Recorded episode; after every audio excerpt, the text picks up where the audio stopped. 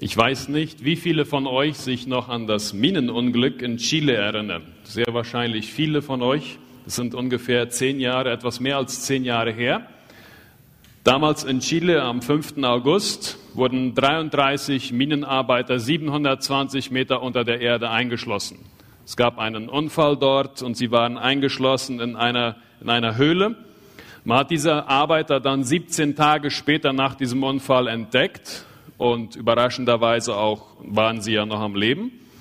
Und 69 Tage nach dem Unglück hat man dann auch den letzten dieser Arbeiter dort aus der Mine unten aus, diesem, aus dieser Höhle heraus befördert. Also 720 Meter ist jetzt auch keine Kleinigkeit.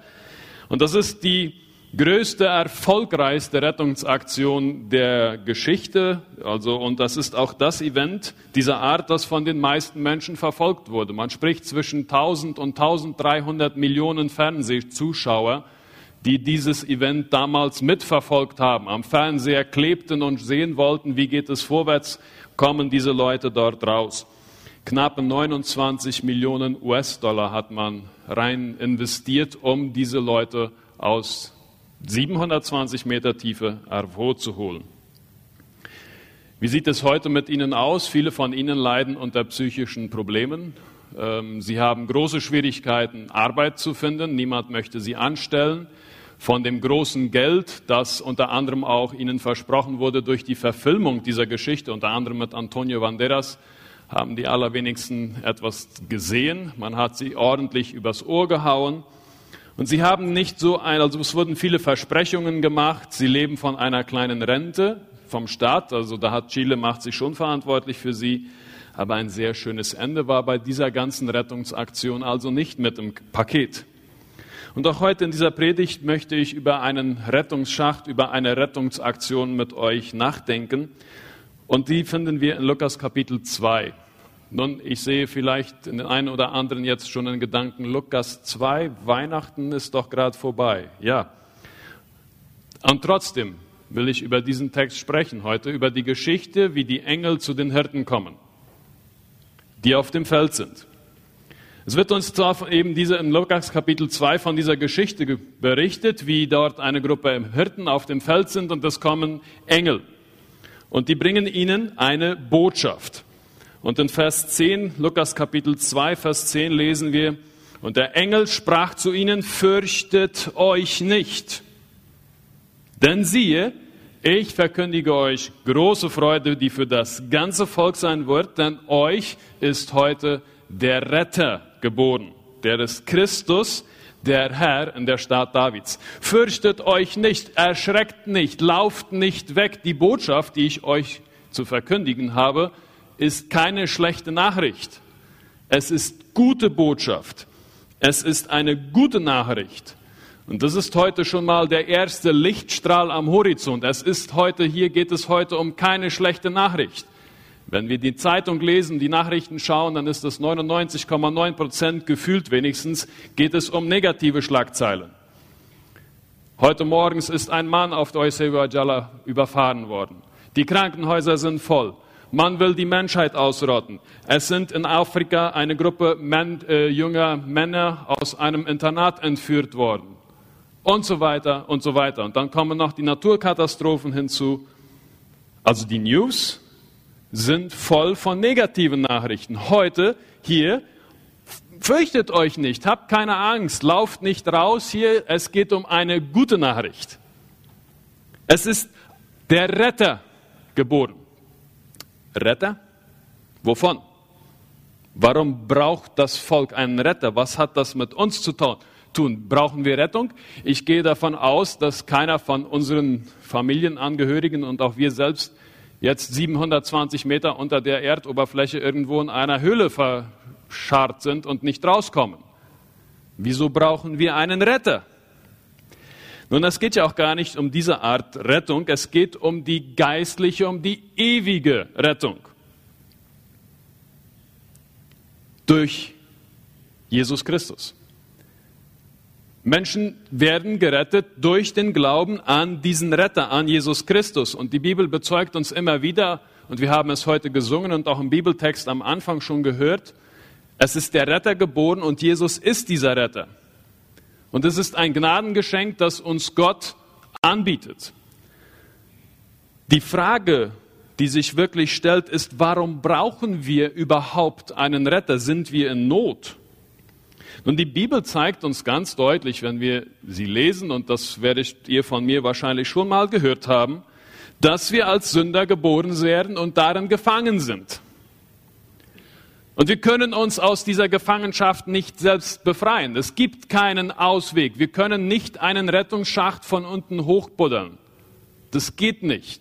Wir haben nicht die Geräte dazu. Wir schaffen es nicht. Und wir schaffen es also auch nicht, Gottes Ansprüchen zu gereichen. Wir brauchen Rettung. Warum? Weil uns da etwas gefangen hält und das ist Sünde. Nun ist die Frage dann wieder, was ist Sünde? Dieses etwas, das uns in der Beziehung von Gott trennt, das uns nicht entweichen lässt. Viele von uns, und ich schließe mich ein, denken in erster Linie an, wenn wir sündigen, dass wir irgendetwas, ein Gebot übertreten haben oder ein Gebot missachtet haben und dann eben Gottes Ansprüchen nicht entsprechen. Und das stimmt auch. Aber das eigentliche Problem der Sünde ist Götzendienst. Das ist die Wurzel der Sünde. Und jetzt fragt sich vielleicht der ein oder andere Götzendienst? Ja, warum Götzendienst? Weil gewisse Dinge, die Gott geschaffen hat, den ersten Platz einnehmen. Weil wir gewissen Dingen mehr Aufmerksamkeit geben als Gott. Ich zitiere Luther. Weil ich allein Gott bin, sollst du auf mich allein deine ganze Zuversicht, dein ganzes Vertrauen und Glauben setzen und auf sonst niemanden. Wenn wir unser Vertrauen, unsere Zuversicht, unsere Hoffnung auf etwas anderes setzen als Gott, dann ist das Götzendienst. Wovon wir Annahme, Sinn, Hoffnung, Zuversicht erwarten, das ist unser Götzen. Und das können auch gute Dinge sein. Das kann die Familie sein. Das kann eine Liebesbeziehung sein, das kann Karriere sein, das kann Leistung sein, das kann sogar die Mitarbeit in der Gemeinde sein. Immer dann, wenn wir etwas anderes absolut setzen, dann wird es zu einem Götzen für uns. Wenn wir von dort Sinn und von dort Erfüllung erwarten, die nur Gott geben kann. Wir erwarten dann nämlich von dieser Sache, von, diesem, von dieser Position, von dieser Arbeit etwas, das uns nur Gott geben kann. Wir schenken etwas Liebe, Aufmerksamkeit und Zeit, die eigentlich Gott gehört. Nun, wenn du ein sicheres Zeichen brauchst dafür, dass etwas in deinem Leben ein Götze ist, dann schau an, ob dich Wut, Enttäuschung oder übermäßige Angst befällt, wenn dir etwas genommen wird. Und ich frage mich dann, wie fühlst du dich? Wie fühle ich mich, wenn meine Freiheit angegriffen wird, weil es einen Lockdown gibt oder die Ruta Transchaco zugestellt wird? Wie fühle ich mich, wenn die Trockenheit die ganzen finanziellen Pläne einfach durchkreuzt? Wie fühle ich mich dann, wenn Krankheit mich an das Bett fesselt? Wie geht es dir, wie geht es mir, wenn ich im Betrieb nicht die gewünschte Beförderung bekomme? Wenn ich nicht in den Gemeindevorstand gewählt werde? Wie geht es dir und was geht dir durch den Kopf, wenn du nicht die beste Note in deiner Klasse bekommst? Oder wenn du einen negativen Kommentar wegen deines Aussehens verarbeiten musst? Wenn wir einen Götzen verlieren, wenn ein Götze angegriffen wird, dann sind wir am Boden zerstört. Aber warum ist jetzt diese Verbindung zwischen Sünde und Götzendienst wichtig. Weil meistens dann und fast immer dann, wenn wir aktiv sündigen, Götzendienst im Spiel ist und eine wesentliche Rolle spielt. Wenn du lügst, dann ist dir dein Ansehen, dein Ruf oder dein Geld oder deine Anerkennung wichtiger als deine ehrliche Antwort und deine Beziehung zu Gott. Wenn du eine Steuererklärung umgestaltest, dann ist dir Geld und Status wichtiger als deine Identität in Christus. Wenn du in der Welt herumläufst und Halbwahrheiten erzählst, dann ist dir dein eigenes Ansehen, das vorn im Mittelpunkt stehen, wichtiger als die Liebe zum Nächsten und zu Gott. Götzendienst, das ist wie, das ist wie ein, eine Kette, die uns gefangen hält. Und wenn wir versuchen, gut, immer versuchen, gut dazustehen, wir können ihr gar nicht selbst entfliehen. Wir brauchen Gott. Wir brauchen die Hilfe von Jesus. Und Jesus will dieser Retter für dich sein. Jesus will der Retter für uns sein und er will uns aus dieser Gefangenschaft befreien. Jesus kam, und das ist die gute Botschaft, als Retter, um uns zu erlösen. Gratis, ohne Werke, ohne dass wir etwas dazu tun müssten, als ein Geschenk. Er kam, und das ist die Botschaft hier an die Hirten, es ist der Retter geboren aus der Stadt Davids. Er ist der Kyrios, der Herr. Es ist nicht irgend nur einfach ein kleines Baby, nein, es ist der Herr, Gott selbst, der Rechter Israels. Es ist ein, nicht nur irgendein Prophet, es geht um die klare Verbindung dieses kleinen Babys mit der endzeitlichen Hoffnung, die David auch verheißen worden ist. Und Philippa Kapitel 3, Vers 20 und 21 bringt dieses sehr klar und passend zum Ausdruck. Dort steht, unser Bürgerrecht ist in den Himmel von wo wir auch den Herrn Jesus Christus als Retter und Heiland erwarten, der unseren Leib der Niedrigkeit umgestalten wird zur Gleichgestalt mit seinem Leib der Herrlichkeit, nach der wirksamen Kraft, mit der er vermag, auch alle Dinge sich zu unterwerfen. Und hier ist der zweite Schritt. Jesus kam als Retter auf diese Welt und er wird noch einmal kommen als endzeitlicher Retter für eine, für die Ewigkeit mit ihm. Das ist die gute Nachricht. Das ist frohe Botschaft. Da ist ein Rettungsschacht. Der ist schon gebohrt. Mehr als 720 Meter tief. Und es waren auch mehr als 29 Millionen US-Dollar. Es kostete ein Leben. Und das Leben unseres Herrn Jesus Christus. Aber das, die Rettung ist da. Und dann geht es weiter. Die Geschichte dann die Hirten, die hören diese ganze Geschichte. Da ist dann die, die Engel, die dort singen. Und als die Engel weg sind, dann ist plötzlich Stille da. Das ist ruhig. Und die Hirten sind alleine auf dem Feld und dann steht in Vers 15, und es war, als die Engel von ihnen hinweg in den Himmel aufgefuhren waren, da sagten die Hirten zueinander, lasst uns hingehen nach Bethlehem zu dieser Stadt und diese Sache sehen, die geschehen ist und die der Herr uns kundgetan hat. Lasst uns hingehen und die Sache untersuchen. Und sie machen sich auf den Weg und sie finden das Kind. Und dann, und das, wir finden das genauso, wie es die Engel vorher angekündigt haben. Und dann in Vers 17, und als sie es aber gesehen hatten, da machten sie das Wort bekannt, das über dieses Kind zu ihnen geredet worden war. Und da möchte ich heute stehen bleiben noch einmal. Sie machten dieses Wort, diese Botschaft bekannt. Sie hatten alles so genau so vorgefunden, wie es die Engel ihnen gesagt hatten. Sie gehen zurück und machen dieses Wort bekannt. Ich habe mir vor kurzem die Mitgliederzahlen der 21 Mennonitengemeinden Paraguays angeschaut. Daten vom Jahr 2020. Nur elf der 21 Gemeinden sind im letzten Jahr gewachsen. Zehn Gemeinden sind nicht gewachsen. Die insgesamte Gliederzahl der Mennonitengemeinden Paraguays ist von 9034 auf 9023 gesunken. Ist das schlimm? Ich weiß nicht, wie ihr das beurteilt. Klar, es war ein ganz besonderes Jahr. Vielleicht ist das eine oder andere Tauffest nicht gefeiert worden, die eine oder andere Aufnahme nicht gemacht worden. Aber lass uns das mal einmal sacken. Die Mennonitengemeinden Paraguays, 21 Gemeinden im Chaco, Ostparaguay, wir hier mit eingeschlossen, die Gesamtgliederzahl ist zurückgegangen. Die Bevölkerung Paraguays wächst. Nur langsam, aber sie wächst. Was heißt das? Statt dass wir das Land mit dem Evangelium erreichen, sterben wir aus. Ich weiß, ich habe das jetzt sehr provokativ gesagt und das war auch ganz bewusst so formuliert. Und ich bin mir auch bewusst, dass man da noch eine ganze Menge andere Aspekte mit hineinziehen muss.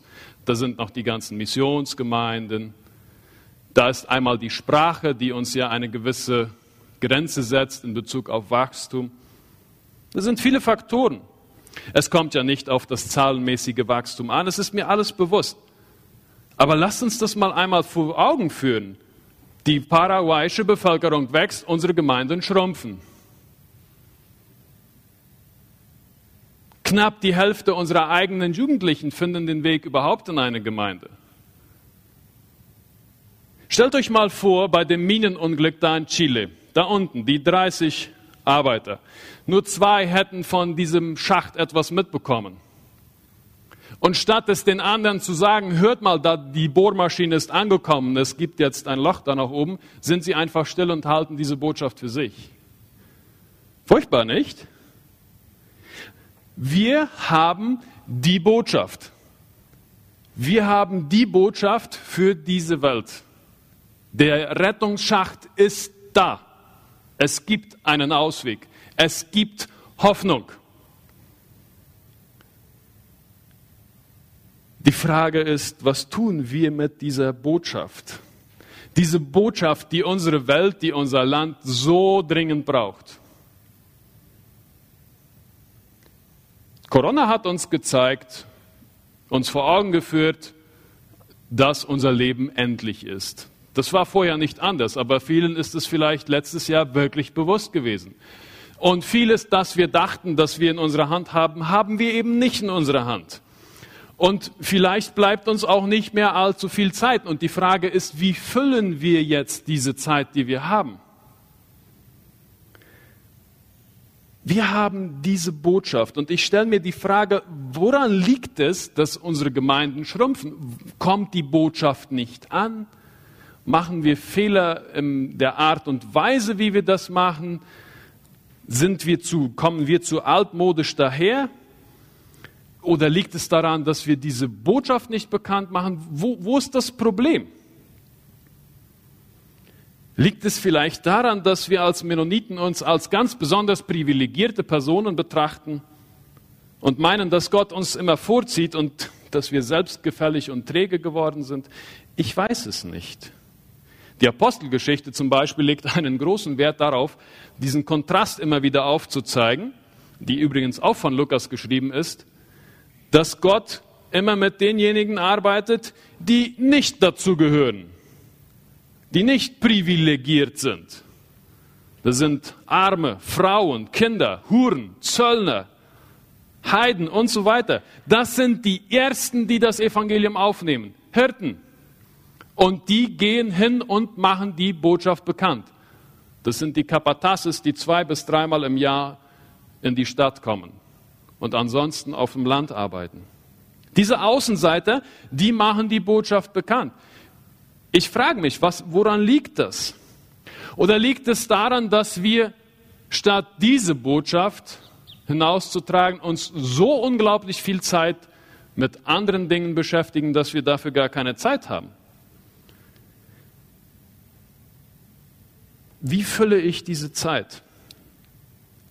Eine Sache, die mich in letzter Zeit traurig macht, die ich beobachte und die ich höre und die ich lese, ist die Art und Weise, wie wir oft als Gemeindeglieder miteinander umgehen und ganz besonders im Netz, im Internet.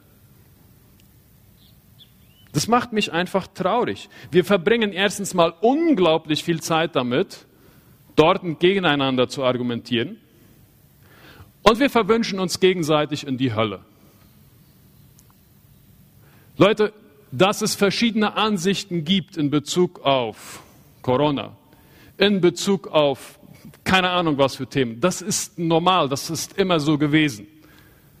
Was nicht normal ist, ist, dass wir uns gegenseitig in die Hölle verwünschen. Nur weil der andere eine andere Meinung hat, hat er schon einen Pakt mit dem Antichristen geschlossen. Und das ist eigentlich egal in welche Richtung. Diesen Eindruck habe ich oft und das macht mich traurig. Und ich frage mich, wie beeinflusst dies unseren Auftrag, diese Botschaft hinauszutragen. Ob da vielleicht ein Grund liegt, ich weiß es nicht. Wo bleibt Liebe, wenn Johannes davon spricht, dass man uns, diejenigen, die Jesus Christus als Retter angenommen haben, erkennen wird an der Liebe, die ihr untereinander habt? Im Facebook in den Kommentaren ist wenig Liebe unterwegs. Oder auch wenn jetzt dann die Gemeindeleiterwahlen anstehen, wo ist dann da die Liebe? Es werden die allermöglichsten Dinge der Gemeindeleitung unterstellt und kritisiert und, und, und. Und mich macht das traurig. Dass man verschiedene Meinungen hat, das ist okay und das darf es auch sein und das ist auch normal. Die Frage ist, wie gehen wir damit um? Und das ist wirklich mein Wunsch, und Gebet, dass wir als Gemeinde auch ein Vorbild sein können und in Liebe miteinander umgehen. Weil Recht haben ja wir sowieso alle, oder? Oder habt ihr schon jemanden erlebt, der seine Meinung geändert hat, weil ihr im WhatsApp-Status oder im Facebook die neueste Wahrheit gepostet habt? Mir ist es noch nicht passiert.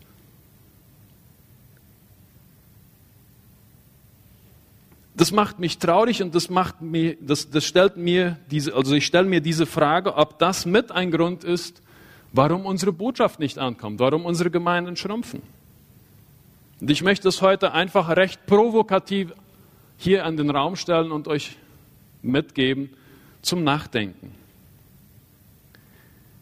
Die Außenseiter, die Hirten, sie haben diese Botschaft gesehen und sie machen das Wort bekannt. Das ist das, was sie tun. Das ist das, was für sie wichtig ist. Ich möchte aber nicht hier bei diesem vielleicht so negativen Sichtpunkt stehen bleiben. Letztes Jahr wurde in Limpio ein Tauffest gefeiert. Das war im Dezember.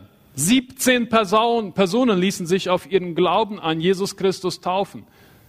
Da gibt es noch nicht mal eine richtige Gemeinde in Limpio. Das sind Hauskreise, das sind Leute, die durch diese Hauskreise zum Glauben kommen. Und der eine oder andere auch von euch war mit verwickelt in diesen Oljach Populares, die dort veranstaltet wurden, die Menschen angelockt haben und die Menschen, wo Menschen zu essen bekamen, aber auch nicht nur Essen für den Magen, sondern auch eben das Evangelium. Und Orlando und Michaela sind Glieder unserer Gemeinde und sie machen eine fantastische Arbeit, in dem dass sie diese Botschaft bekannt machen. Und wir sehen Resultate.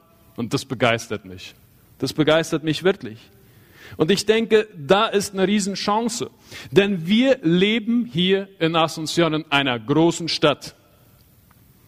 Vielleicht habt ihr so eine gewisse Hassliebe zu dieser Stadt. In meinem Fall ist das vielleicht so. Ich sehe die Privilegien und genieße sie auch und mich stört der unglaubliche Verkehr und die, der Schmutz auf den Straßen. Und das ist vielleicht auch ähnlich wie die Bibel Städte beschreibt. Einmal als Orte der Perversion, der Gewalt, aber auch als Orte der Zuflucht und des Friedens. Es ist nun mal so, dass eine Stadt ein Ballungszentrum für Menschen ist. Es gibt nirgends so viel Möglichkeit, die Botschaft bekannt zu machen, als in einer Stadt. Und da sehen wir auch Paulus, wenn er unterwegs ist auf seinen Missionsreisen. Wo geht er hin? In alle strategisch wichtigen Städte der damaligen Zeit. Da geht er zuerst hin. Da predigt er das Evangelium. Warum? Weil der Radius und die Verbreitung von diesen Städten aus unglaublich viel größer ist als irgendwo auf dem Land. Und das ist unser großes Vorteil. Wir sind in dieser Stadt, wo ein Riesenmix von Leuten zusammenkommt. Statistiken zeigen, dass wir haben schon vor ein paar Jahren den Punkt erreicht, dass 50 Prozent der Weltbevölkerung in Städten lebt. Nachdem es vor 200 Jahren gerade mal 5 Prozent waren. Vor 200 Jahren 5 Prozent und seit einigen Jahren schon 50. Und wenn sich das so einpendeln wird, wie das im Nord, äh, in Europa oder Nordamerika ist, etwa bei 75 Stadt und 25 Land, dann wird in den nächsten Jahren alle zwei Monate ein neues Rio de Janeiro mit 10 Millionen Einwohnern entstehen. Alle zwei Monate. 10 Millionen Städte. Also eine 10 Millionen Stadt. Albert Moller, langjähriger Präsident der Southern Baptist, sagte schon 2010, wenn die Kirche nicht neue Wege zum urbanen, also zum städtischen Gemeindebau findet, werden wir nur noch von außen zusehen. Das Evangelium von Christus muss in eine neue Generation hingegebener Christen in diese wimmelnden Städte rufen. Die Zahlen machen klar, dass wir wirklich keine andere Wahl haben. In Entwicklungsländern ziehen jeden Monat fünf Millionen Menschen in die Stadt. Jeden Monat. Die Rechnung ist dann einfach, wenn wir mal davon ausgehen, so alle 5000 Leute sollten eigentlich eine Gemeinde haben, also zumindest die Möglichkeit, dann heißt das, dass wir jeden Monat 1000 Gemeinden gründen müssen. Jeden Monat 1000 Gemeinden. Leute, wir haben noch was zu tun. Arbeitslos sind wir noch lange nicht. Das ist eine Riesenherausforderung. Das ist eine Riesenchance. In einer Stadt leben und wimmelt es von Leuten. Leute, die sehr unterschiedlich sind. Da haben wir die Artisten, da haben wir die Hochintelligenten, da haben wir die äh, Arbeiterklasse, sind Leute auf der Suche nach Arbeit, Künstler. Und diese Leute brauchen nicht unsere News und nicht schlechte Nachrichten und keine Verschwörung von diesem oder jenem und egal von was. Die brauchen die gute Nachricht. Fürchtet euch nicht, lauft nicht weg. Wir haben eine gute Nachricht für euch und die möchten wir euch verkündigen. Das ist eine fantastische Gelegenheit. Und es wäre schade und es wäre eine Tragödie, wenn wir diese Botschaft nicht weitersagen. Wenn wir so zwei Arbeiter unten im Schacht sind und keinem sagen, dass dieser Rettungsschacht schon da ist. Die Städte der Welt werden weiter an Bedeutung und Macht zunehmen. Und wir haben eine große Chance. Lasst uns evangelistisch und sozial aktiv sein. Und ich zitiere zum Schluss Timothy Keller, Gemeindegründer und Leiter aus Manhattan, aus äh, New York. Er schreibt, wenn wir Christen die Unerreichten erreichen wollen, müssen wir in die Städte gehen. Wenn wir die kommende Generation erreichen wollen, müssen wir in die Städte gehen. Wenn wir irgendeinen christlichen Einfluss auf die Kultur haben wollen, dann müssen wir in die Städte gehen. Wenn wir den Armen dienen wollen, dann müssen wir in die Städte gehen. Wir sind in der Stadt. Lasst uns dieses ausnutzen und diese Botschaft bekannt machen. Möge Gott uns dabei helfen. Amen.